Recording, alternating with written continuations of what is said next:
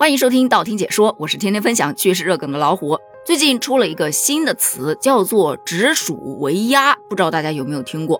它的解释就是说，指着老鼠头说这是鸭脖，比喻有意颠倒黑白，混淆是非。网友给出的出处是说，秦二世在位时，丞相赵高想篡权，他唯恐这群臣都不听他的，于是就想方设法的想要试探一下自己的威信。他想了个办法，端来了一盘老鼠头，献给了秦二世。他对秦二世说：“这是鸭脖。”同时还问群臣：“到底是老鼠头啊，还是鸭脖呢？”有一些大臣坚持说：“这就是老鼠头。”可是有一群拥护赵高的就说：“哎，这个真的是鸭脖啊！”随后那些说老鼠头的大臣就都被赵高给退学了。但其实这个出处明显是胡诌的嘛！直属为鸭，它是有真正的出处的，这就得从高校食堂吃出老鼠头事件开始聊起。说在江西某高校有一位学生，他吃饭的时候发现这菜里头有一颗类似老鼠头的东西，于是他就发了个视频，一边拍一边让大家看，你看这个是老鼠的牙齿，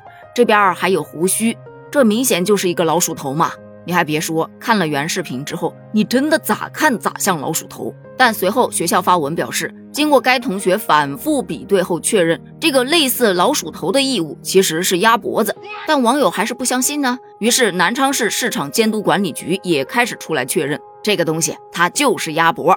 但这平平淡淡的下的一个结论，大家明显的都不买账。眼见为实啊，谁家鸭脖子长牙还长胡子啊？你当我没吃过鸭脖是吧？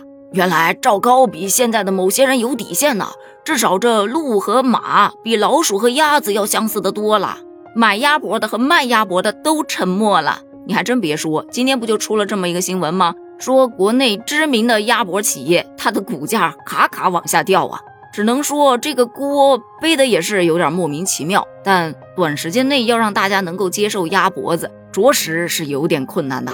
至此你会发现一个问题。这本来是一起食品安全问题，慢慢的，大家的关注点就开始跑偏了，变成了一场鸭脖罗生门事件。不得不先解释一下罗生门到底什么意思。这罗生门表达的是事实与假象之间的差别，但通常代指事件的当事人各执一词，他们分别按照对自己有利的方式去进行表述、证明或者编织谎言，最终搞得这个事情真相扑朔迷离，难以水落石出。再说简单点，就是每个人都站在自己的立场去讲自己看到的东西。你说这是鸭脖，但我看到的它就是老鼠头，再把这结合到一起，就成了一团乱麻。因为没有准确的证据，所以这真相就扑朔迷离啦。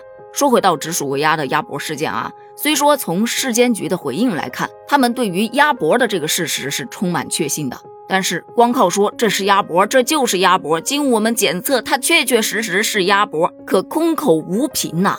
再回头看，就能看出一丝无奈了。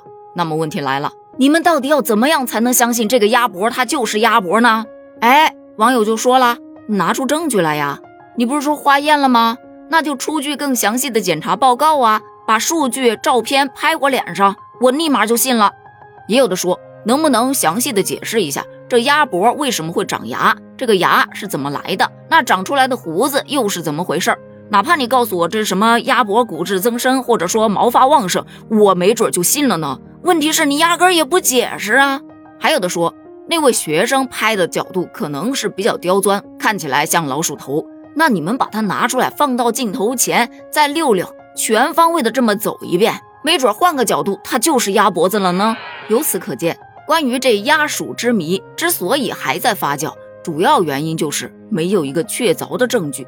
当然，还有一些其他的原因，比方说此前一些声明啊，还有一些莫名其妙的澄清啊，消耗掉了大众对公共信息的一个信任度。大家不再是你说什么我就信什么了，而是你要拿出有说服力的东西来让我信服。不过从侧面看，这个现象也还是蛮好的，因为网友在整个过程当中可以起到一个监督的作用，以后再遇到类似的事情，大家知道，哎呦，处理事情要更透明，要公正，要拿出证据。毕竟网上那么多双眼睛盯着呢，单纯走这个事件来看，现在大家最担心的就是那老鼠头鸭脖不会被扔掉了吧？那可真真是有理都说不清了。不过我还是想说，不管这是老鼠头还是鸭脖子，最终还是要回归到食品安全问题上来。对此，你又是怎么看的呢？你还能直视鸭脖吗？欢迎在评论区发表你的观点哦。评论区见，拜拜。